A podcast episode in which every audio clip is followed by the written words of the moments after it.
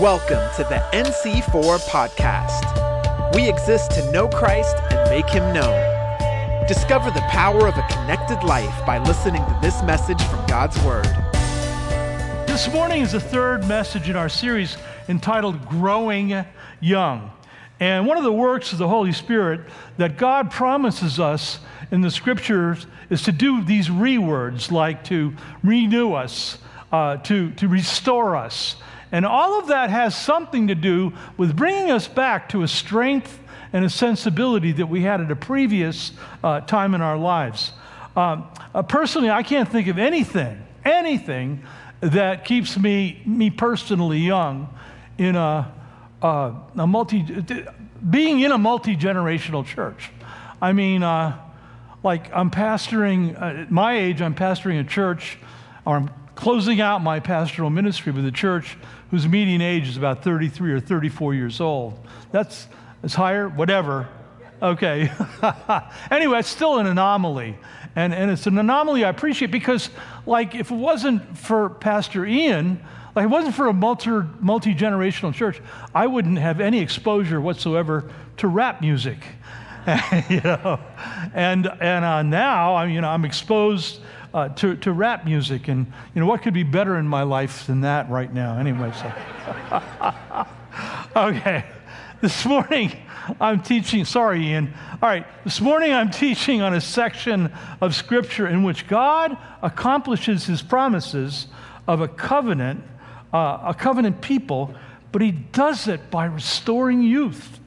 And he does it by restoring youth to an old patriarch and an old matriarch. And, and I'm talking about the story that most of you know probably about Abraham and Sarah and the pregnancy that eventuates in the birth of Isaac.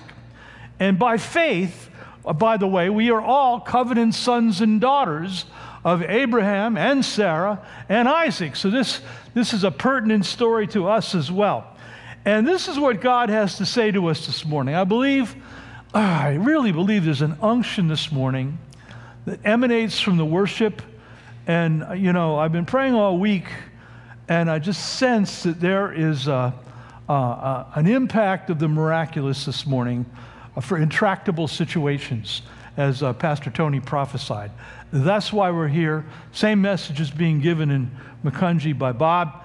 And so, so uh, God accomplishes his plan very often through, through us by causing us to, in a measure, grow young again. God accomplishes his plan to Abraham and Sarah uh, in a measure by causing them to grow young again. Is anybody here ready to grow young a little bit?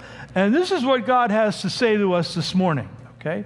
So Abraham and Sarah receive, watch this, Abraham and Sarah receive the child uh, that God promised to them after they moved beyond their ability to conceive and bear a child. I say that again. They, they received the promise of the child that God had promised to them after they had moved beyond the ability to conceive and bear a child. All right, it's time to grow young again. They were beyond uh, what, what, what the promise was. And that gives rise to the title of this message this morning When Your Promises is Beyond.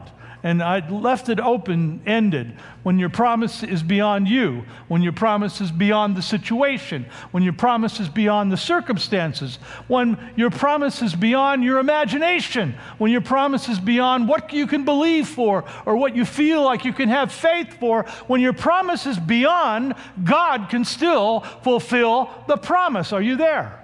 All right. So, so, um, Anyway, so they were beyond, and this morning's message is for all those people who have given up. Huh? Is, yeah, you, you, you, have not given up on God, but you've given up on something that you would hope would happen, gave up on something God would do, uh, you've given up on, on something that, that's, that's just beyond what you can ask or think. And you feel as if maybe you didn't hear God in the first place. How many have ever been there? Was that really you, God, after all this time? after all the endurance, after all the patience, is that really you, God? Or maybe I just misunderstood what you said. Maybe I have to rearrange circumstances to say that was the fulfillment. By the way, Abraham and, and Sarah did that in, in the, uh, in the conception of Ishmael. They took it into their own hands and re kind of re kind of sculpted the promise so that it could be fulfilled in a way that wasn't the way that God said he would do it in the first place. Okay, so maybe that's you, and you know you're beyond all that. How many feel beyond all that, right? I remember I was, um, I was up at uh, Liberty, Pennsylvania, uh, at a church up there that at the time Denny Hendershot was practiced, was, uh, was pastoring. And, and, uh, and I was older, and I'd been in a softball game a, a few years before and pulled, pulled a muscle and was like limping for forever because I pulled a muscle. And, and so uh, the, the Liberty Church and a Williamsport church were having a softball game, and I was up there with this uh, pastor by the name of David Matthews. He's a great guy. He, he's uh, Irish, and he has that Irish brogue, and he's witty and all those things. And all of a sudden, the two teams said say, Grubby, come on in, come on, you got to play, play with us. And, and I'm thinking, oh, do I want to do that? You know, it's one run from first to second, and I'm, you know, I'm to see Barry Sherrard. Anyway, so, so, uh, uh, anyway, I, I, you know, but I felt like the Lord said, yeah, jo- join him for an inning. Just do it for an inning. And David's sitting next to me and he says, Jackie, you know you're beyond that, don't you? You know, you realize you're beyond this. And I, I said, I know. And so I went, you know, and first time up to bat, I put it over the fence. Seriously. Yeah, I know. And then, and then I quit right then and Now, I got to tell you, there have been things that I've done that, that kind of weren't in the will of God, uh, that, that I was beyond, and I paid the price. All right? But when God speaks, when God says something and you do it, you find out that you may be beyond it, but God isn't beyond it. Am, am I right? So, this is a, an encouraging message this morning. All right? Um, so this morning, it's, it's a godly thing to, to grow young. I want to look at a passage from Genesis that we just talked about, chapter 18. You can turn on your Bibles and turn open your Bibles. And uh, I want to begin in verse 1. And the context is important. The context is this Abraham and Sarah have been promised that they would be the father and mother of nations, and that through them the whole world would be blessed. Problem is, they're very, very, very, very old, and they are beyond that. Huh? They're beyond it. And, and they feel as if they are beyond the promise. So let's look together at what happens beginning in verse 1 Abraham is sitting at the door in his tent in the heat of the day. This is like Hebrew, Hebrew siesta, right? So, so I'm going to begin in chapter 18, verse 1. And I want to do a running commentary. The Hebrew, the Hebrew in this, in this uh, is just, just fantastic. Lots of, lots of wordplay. Okay. Verse 18, and I'll do the commentary. Try and stay with me and track with me in this. Okay. And the Lord, and the word for Lord here is Yahweh. It's translated Lord in English, but this is important because there's, there's a back and forth on the word for Lord in this. And the Lord, that's Yahweh, appeared to him, that's Abraham. And the Lord, Yahweh, appeared to Abraham by the oaks of Mamre. And as he sat at the door of his tent in the heat of the day, verse 2, he lifted up his eyes and he looked, and behold, that's for us. Take a look at this. Behold, three men were standing in front of him. And when he saw them, he ran from the tent door to meet them and he bowed himself upon the earth. Now, watch the sense of urgency in this passage. There's urgency everywhere because Abraham senses something regarding these three guys. And verse 3 and so Abraham says, O Lord. Now, the word for Lord here changes. It's Adonai, which roughly means sir. As a matter of fact, in modern Hebrew, the word Adonai means uh, Mr. or Sir. It's kind of it's like kind of like Senor, right?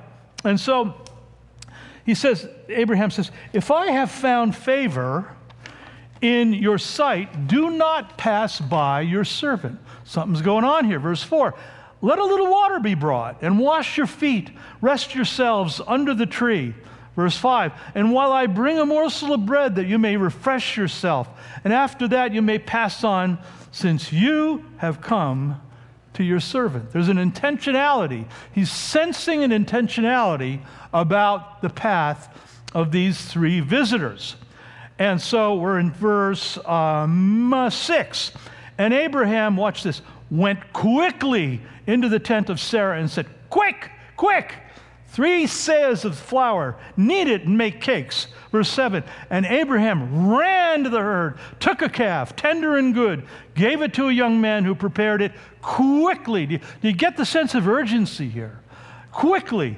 Uh, verse 8 And then he took curds and milk and, and the calf that he had prepared and set it before them. And he stood by them under the tree while they ate. Now, he's standing while they're sitting there eating, uh, eating as, as if he's almost like a waiter. You see, we, we always talk about waiting on the Lord as if we have to sit and have siesta while God does something. Sometimes waiting on the Lord means acting with a sense of urgency. We're waiting on Him like a waiter waits on a table. And by the way, this is a sign that He's giving them high status. Okay, the fact that He's doing this, He's raising up their status. Verse 9, and they said, they, together, the three of them, said to him, Where? I wonder, I wonder how they did this. I, I kind of like want to see this unfold in my, my head. Did they all say, Where is Sarah, your wife? Or, or did they three separately say? But the three of them, they said, Where is Sarah, your wife? Now, can I point out that nothing in the te- text suggests that they should know Sarah's name? Yet they do. There's a hint, right? A hint that something's going on. And, and, he, and so Abraham said, She's in the tent, verse 10. And the Lord, now this is still Adonai, the Lord, Adonai, Mr. said, I will surely return to you about this time next year, and Sarah, your wife, will have a son. That's a prophecy. Are you there? That's a prophecy. And Sarah will have a son. And Sarah was listening in the tent door behind him. And verse 11 Now Abraham, uh, now Abraham and Sarah were old and advanced in years. Uh, the way of women had ceased to be with Sarah, which is a euphemism in Hebrew. It's, it's a way of saying she was long past, saying she was long past menopause. Verse 12. So Sarah laughed to herself. And the word for laugh is tzek. And you'll find out why that's important in just a second. Because in, in chapter 21, verse 6, Abraham and Sarah have a son, as was prophesied, and name him Yitzhak which is, means he laughs. Isn't that interesting? All right. Okay. The implication is also that God is laughing. Huh? God is laughing at Sarah's laughter. All right. All right. So uh, Sarah is saying, after I, after I am worn out and my old Adonai is, or my, my Lord Adonai is old. By the way, uh, Abraham is is Sarah's Adonai. Okay, this wordplay is going on here. After I'm worn out and my Adonai is old, shall I have pleasure? The word there is shall I have delight. Here's something really interesting. The word here, there's wordplay going on. The word here for pleasure is Eden. It's the same word that's used for the Garden of Eden, the Garden of Delight. Isn't that interesting? And so the, the implication is, the idea is, going back to the beginning, becoming young again. Watch this. In verse 13, the word for Lord completely changes to Yahweh. And, and, and, we discover that at least one of the visitors is, in fact, God Himself. And so in verse 13, Yahweh said to Abraham, Why did Sarah laugh and say, Shall I indeed bear a child now that I'm old? And then this, I love the fact that it's God who says this. It's Yahweh who says, verse 14, Is anything too hard for Yahweh? Huh? We could say that this morning, yeah? Is anything too hard for Yahweh? Now, the word hard there doesn't mean difficult. The word hard means, is anything too wondrous? Is anything too filled with awe? Is anything beyond what we can ask or think that Yahweh can't do it? I want to say that what God said then, God is saying now, because God doesn't change. All right? All right. So, is anything too hard for Yahweh? All right. Uh, at the appointed time, uh, he says, I will return to you about this time next year. And once again, he reiterates, Sarah will have a son. Verse 15. And verse 15. And Sarah denied it, saying, I love this, I did not laugh. You know. Now you'd think she gets struck by lightning for lying to God. I love God's response. He, he said, I did not laugh, for she was afraid. And God said, No, but you did laugh. I mean, there's so much wit in this thing. All right. Now, I, I, want one last thing. I want to point out for, for all the ladies here that in Genesis 17 17, Abraham did exactly the same thing at that word. He laughed out loud. Like, really? You know? Okay. So here's my first point. When, you, when we think that God's promise is beyond his ability to, to perform it or accomplish it, God gets the last laugh. How's that? Huh? And, okay, when after having had three daughters, uh, uh, Trisha came to me one day and she prophesied that we are going to have another child, uh, which it was a surprise to me, and, and that he would be a son, and he would be named Nathan Samuel, and that he would be a prophet. And I, I have to admit, I, I laughed because I knew I was beyond that. All right? Are you there? Okay. And, and 30 odd years later, two thirds of that prophecy is exactly fulfilled. And I realize that whatever I see, I have to stand by the prophecy and the promise, lest I somehow confuse or abort the promise. Are you there? And I believe I'm going to have a son who's a prophet some way. Now, he could be an electrical engineer pro- prophet, but uh, you know I'd have to get Jeff to sort that out for me. Anyway, so so let's examine together. I want us to, do, to look at this. I want, I want us to examine together how all of this happened for Abraham and Sarah.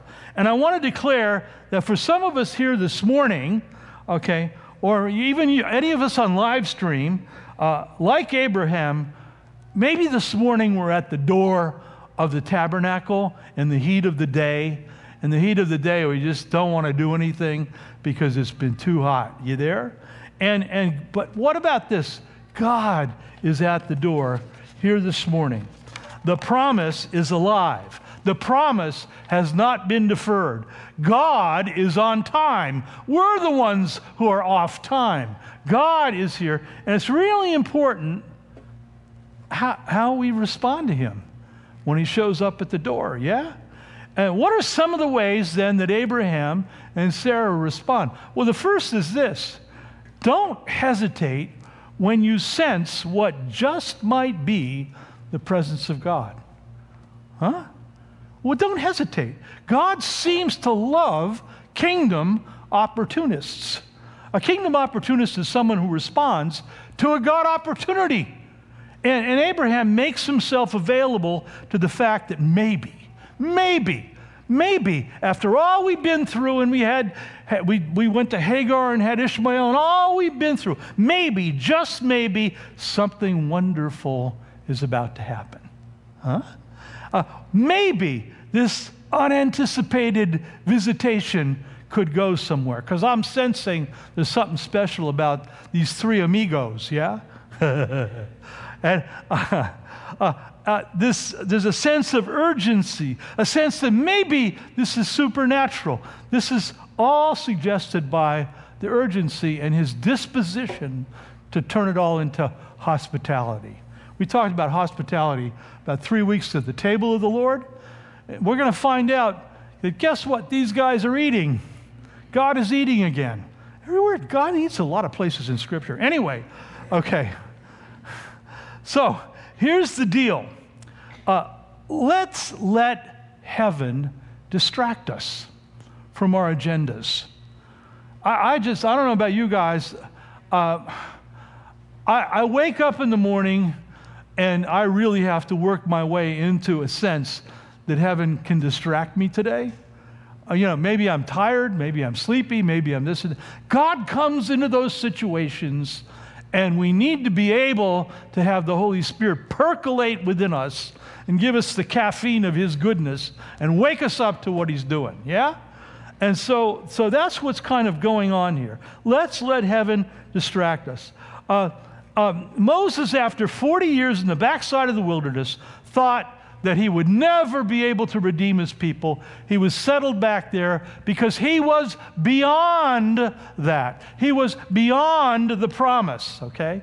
And in the wilderness, he saw a bush burning that was not consumed. In Exodus chapter 3, verse 2, uh, it describes him. It says, So Moses said, I must now turn aside. In other words, I must move away from what I'm doing over here and look over here because there might be some urgency over here. I must turn aside and see this marvelous sight. Why the bush is burning but not consumed. And, and, and this is what, what's really interesting. The scripture says, when the Lord, it's Yahweh, when Yahweh saw that Moses turned aside to look, when the Lord saw that Moses was capable of turning aside to look, he called him. God called him.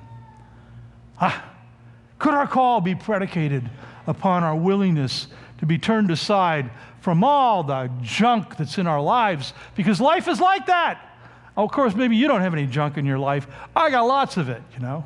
Uh, matter of fact, do you ever see that commercial where it's the junk removers and somebody points to the junk and it just disappears? Uh, you know, I ho- I'm hoping God is like that, you know. Really, either that or final judgment has to be a bell curve. You know, I'm not sure which. Anyway, okay. So in, in this season, we are, are we capable of being turned aside from our agendas to God's agenda?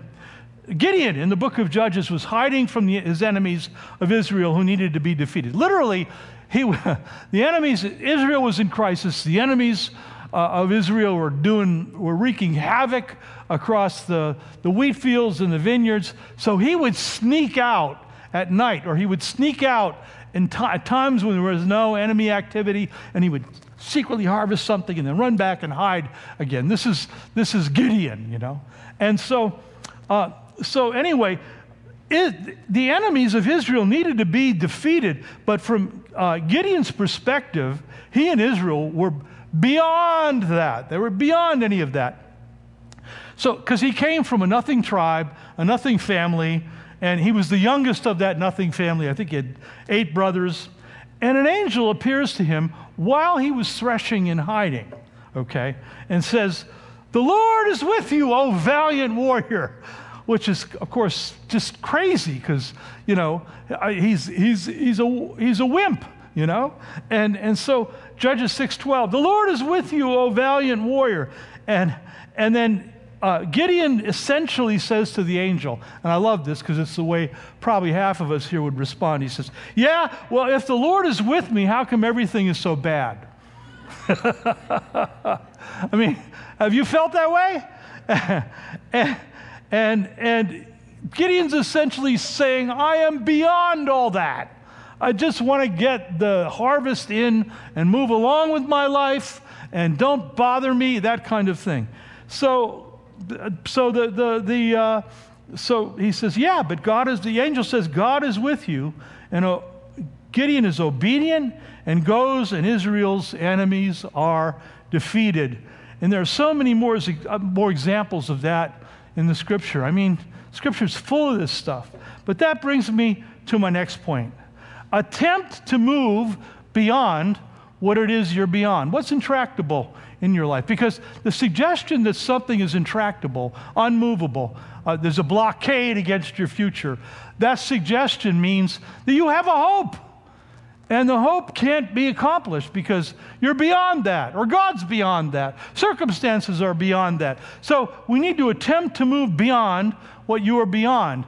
Oh, a couple years ago, Katrina, she, are you here? There she is. She said to me, she's this great worship leader, great, the keyboards, all that kind of stuff. And she says to me, I'm going to learn the violin.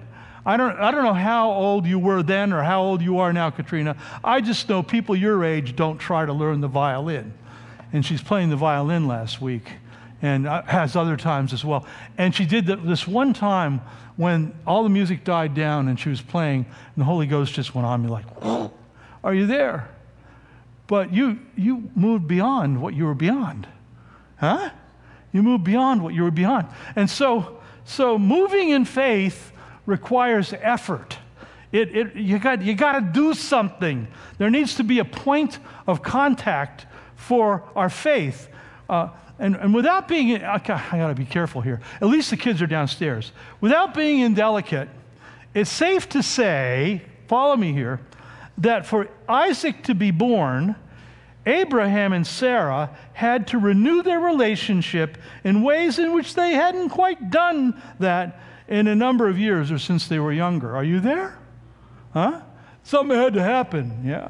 And, and, and I don't know what this at all looked like way back then, but it would have been fun to hang around that camp and watch the change in their attitudes toward one another, you know? I kind of picture, uh, I kind of picture Abraham coming out of the tent, channeling, channeling singing in the rain with, you know, do do do do do do do do do, you know, that that scene, you know,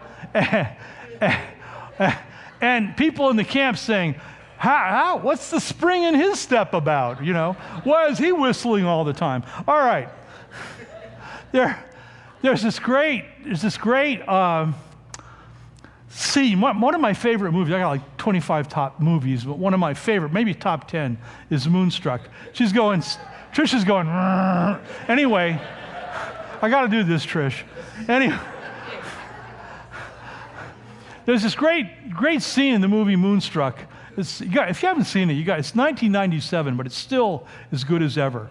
And it's got the Twin Towers in New York all, all around it. So anyway, so, so there's this great scene in Moonstruck where, uh, where Luis Capamaggio and Rita Capamaggio own this, this uh, a, grocery store. And they're these old Italians who, who own a grocery store in Brooklyn.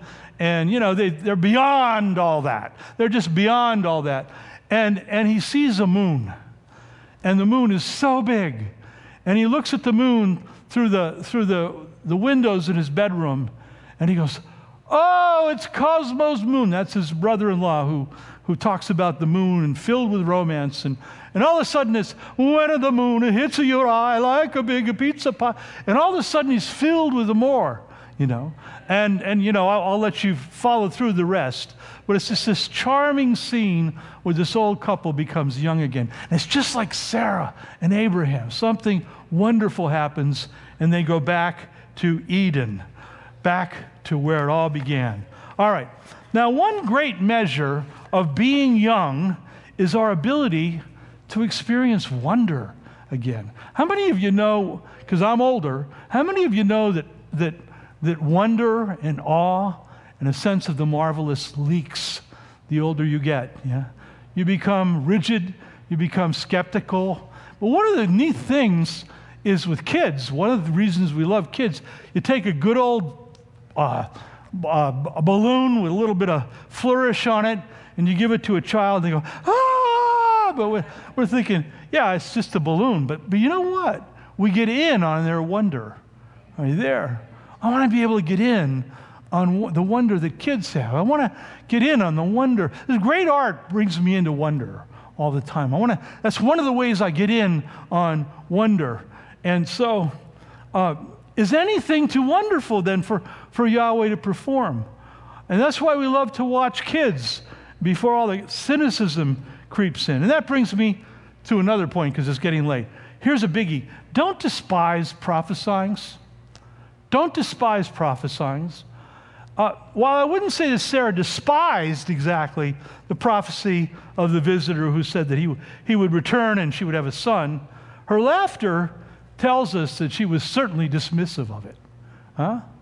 I have seen people dismiss prophecies. Oh, everybody who walks out of here every Sunday, if there's prophetic activity as there was this morning, Elizabeth, that was fantastic. Uh, you know, you, you know, by, by lunch, you're dismissing it. Are you there? and you're just thinking of something either on your agenda. And so this stuff, I, I try to take this stuff to heart because there's awe and wonder in it. Don't, don't despise prophesying.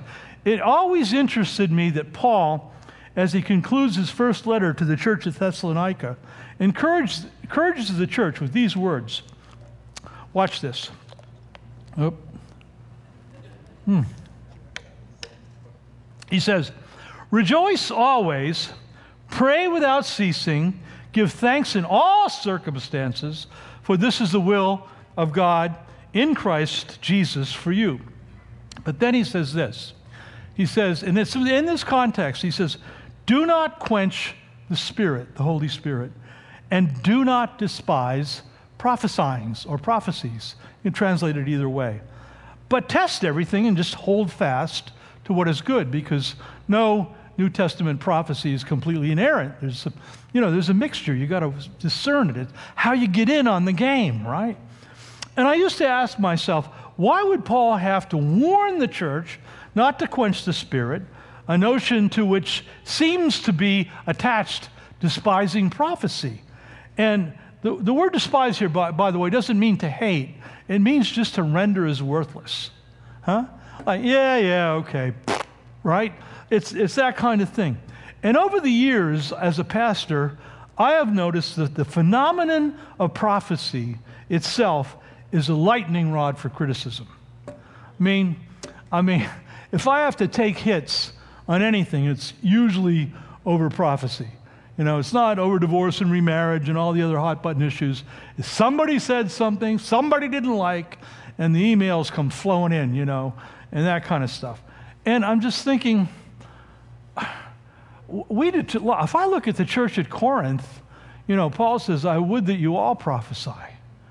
You know, I would that you all spoke, spoke in tongues as much as I do. And that's not to, to, to foist something on someone that maybe they're uncomfortable with, but, but it seems to me, if I look at the history of the early church, all the way in to the 8th century, what we do on Sunday mornings was normative. How cool is that? Huh? And so, uh, to that end, I've, I have a, I have a word uh, for us. this is a great time to bring some good news. Prophet Denny Kramer will be with us Wednesday, September 8th at 7 p.m. Uh, he's, Denny moves internationally. He's a profound word of knowledge. And I want to say this this isn't like a joint church thing. I felt really, when I brought it to, to the elders, I, saw, I said, I really feel like it's important that this is a new covenant event. Not that people who aren't new covenant people can't come. You get me on that in other words, it's, this is sponsored by NC4 and for NC4 people, and anybody who wants to join the party is fine to come. But, but there's this sense that, that there's going to be words for people that, that are for this flock at this time, and it's such a strange season. So it's been probably three, four years since he's been here, and I'm looking forward to, to him coming. So save that date. Now, I believe that there is a, that's a Wednesday, by the way. It's midweek, 7 o'clock, and so it's a Wednesday, so people should be able to make it. I believe there's a reason that Sarah was not judged for her skepticism. I mean, she laughed out loud at what God said, all right? And, and, and she denied or dismissed what God said. And I believe there was a reason for her skepticism and her laughing. Remember, for example, that Zechariah was struck dumb for a season because of his skepticism at Gabriel's prophecy that Elizabeth would bear a child in her old age. Remember that? He was, she was struck, but that didn't happen here. Sarah denied laughing at the prophecy because the text says she was afraid. Look, if there's a poverty in the church, and I'm not talking about New Covenant, I'm talking about the church at large right now. If there's one poverty that I had to put my, out of the top 10 poverties in the church right now, it's a poverty of the spirit of the fear of the Lord. Are you hearing me? People aren't afraid of God anymore. They're afraid of politicians. They're afraid of masks. They're afraid of not masks. They're afraid of vaccinations. They're afraid of not vaccinations. the church is afraid of everything, it seems, but the Lord Himself.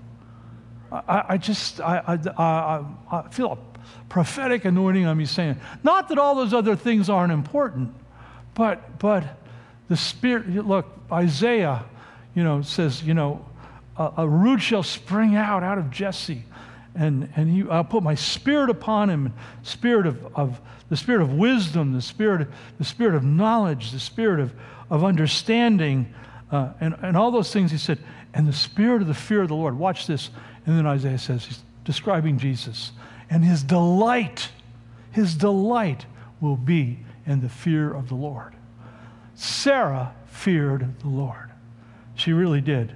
She was afraid. So God especially loves us when we fear him and we are hospitable to him. Abraham and Sarah treat the three visitors with honor. I mean, how, how much honor is there in the church these days? Huh? Honor, respect, awe. I mean, we, we, we've become, we've allowed the enemy to rob us of awe. There's an awlessness. And Abraham and Sarah worship and they sacrifice. They give, them their, they give these guys their very, very best, young calf. And, and he says, uh, so I want to just close by giving you just a tiny little bit of historical theology. If you could bring up that icon. Uh, and by the way, all, all, three respond to them. This is uh, this this icon is called Trinity, but it's also called uh, the hospitality of Abraham. And this is an icon done about 900 years ago. And I have a copy that I've kept in my office, now it's my home. And Ian has a copy in his office. And we never even talked about it because we both love it. And it's an icon. And these are the three visitors who came to Abraham and Sarah's house. Now, if you notice, they're dressed differently, but they all have the same face. It's three different visitors, but all the same person. And, and so, so it's called the hospitality of, of Abraham. And, and, and uh, right, going all the way back into the, the second century, uh, the church fathers, you know, guys like Cyprian and Ignatius, and, and going all the way up to Augustine, there's always been a sense that the three visitors were the Father and the Son and the Holy Spirit. Now, that's not that's a bit of artistic conjecture. I get that. I'm not, I have to point that out. It could be one of them is Yahweh and the other two are angels. But, but the thing is, they all have the same face here as, as it's rendered by this uh, uh, Russian painter. And, and in the background is the Father dressed in dark clothes of blue and looking and gazing over at the Son who's in royal gold. And while that's happening, the Spirit, the, the color for the Spirit church liturgy is, is blue and green. And the Spirit's looking down at the bread and the wine and the body and the blood that the Son will have to shed in order for the Father's promise to take place. Isn't that beautiful? Beautiful stuff. So, okay, it's called Trinity. And by the way, the original is in a, a gallery in Moscow, and, uh, and, if, and if you want to ever go see it, it's in a gallery in Moscow, but I know you're all beyond that. okay. Uh, to conclude, then, I'm going to invite uh, one musician or the musicians and to come up here. I want a little tickling of the ivories or something. Let's be disposed. I believe this was what was prophetically evoked by Tony and Elizabeth this morning, I believe we need to be at this time, in this place, right now, despite the fact that Music Fest has begun. I'm sorry. I, we need to be disposed. For those of you who love Music Fest, enjoy it, you know. and I won't. Let's be disposed to becoming younger and seeing God do something impossible. Now, watch, I'll have to go down to Music Fest this afternoon and repent. Anyway, let's be disposed to God becoming younger and doing the impossible. Can we stand? Trisha, you have a word, right? As Grubby was preparing this message, I was supposed to teach with him, and I felt like he was the one to deliver it. And the word I kept getting was pregnant with a prophetic purpose, and there's a prophetic promise. And so, with that, what I want to encourage, I feel like we need to brush off the disappointment, the despair, the past year because all that's been in my heart is God is up to something. He's doing something. And we need to recognize that we need to walk in the season that we are in. He's doing something new, and what used to work is not going to work any longer. So don't look back. Don't go back to what you once were. What He wants is for you to be something you've never been.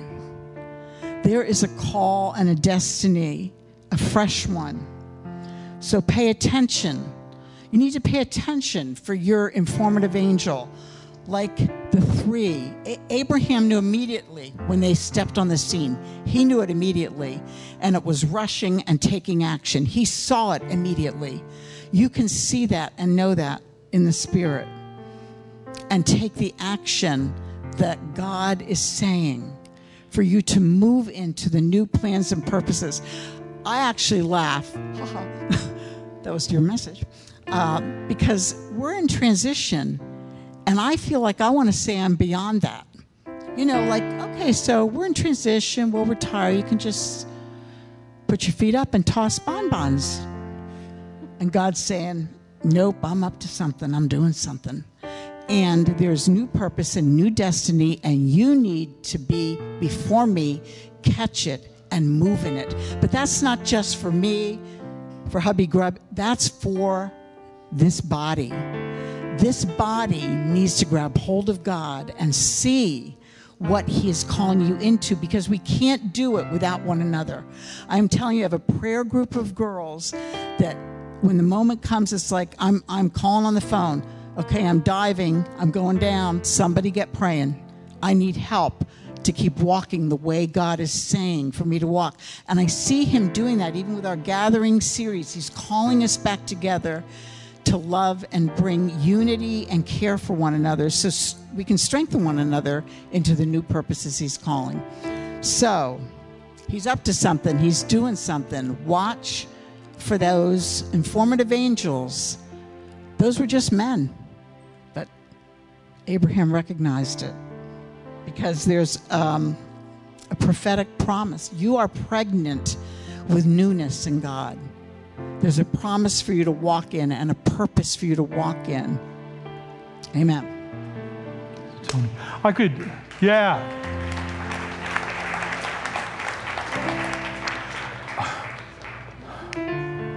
Uh, Okay, so Abraham, I'm just kind of, I'm flowing with what I'm getting in the spirit right now. Abraham um, ran to the, what he perceived as the three men, whether he knew the, the, that were God, it was God or angels or what. He knew so, something was cooking. And so what I'm sensing to do, and it said, and he, he bowed. He ran up to them and bowed before them. Now, I, I don't think everybody here can kneel. Uh, I know some of you just are, you know, you're beyond that. but you can bow, you can lean forward or whatever. So, what I'm going to ask, I'm going to pray a prayer, and I want to, I want to release a perception by the Holy Spirit on what hopes and what promises we've harbored that we now believe we're beyond okay? And uh, that we're just can't happen anymore. God's saying, that's not true. Don't laugh because I have the last laugh. So pray with me. Father, in the name of Jesus, we together as a congregation release all our beyonds up to you. Things that we've harbored hopes that we've harbored, God. Um, yearnings that are unrequited, that, Lord, all, all, all of the things that we thought were going to happen that didn't happen, or we needed to happen that didn't happen. We raise them up to you, Lord. And we declare if you will visit us, if you will visit us, we'll try not to laugh. We'll try not to laugh. Give us your Holy Spirit, God. Now, I release perceptions, prophetic perceptions in people as to what those things are. I know I have personally have three things.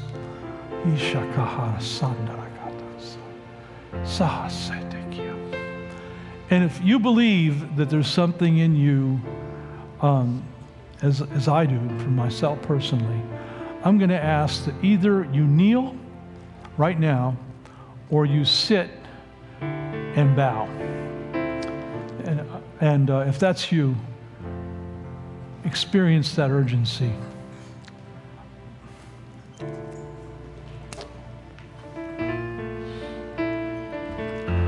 Whole new way of taking the knee. Hmm.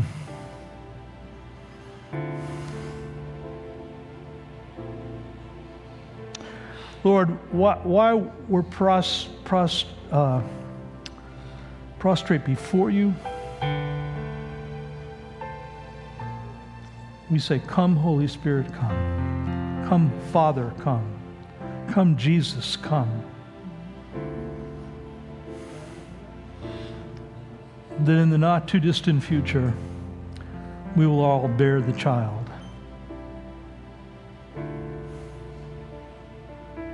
That what we hoped for will come to pass. And we ask that for ourselves, for one another, and for this church. Whoa. In Jesus Christ's name, we pray, and we all say together, Amen and Amen. Thank you for listening to the NC4 podcast. For more info, visit our website at nc4.org. We believe in the power of a connected life. If you prayed to give your life to Jesus today, we'd love to help you walk it out together. Just text the word Jesus to 610 816 6062.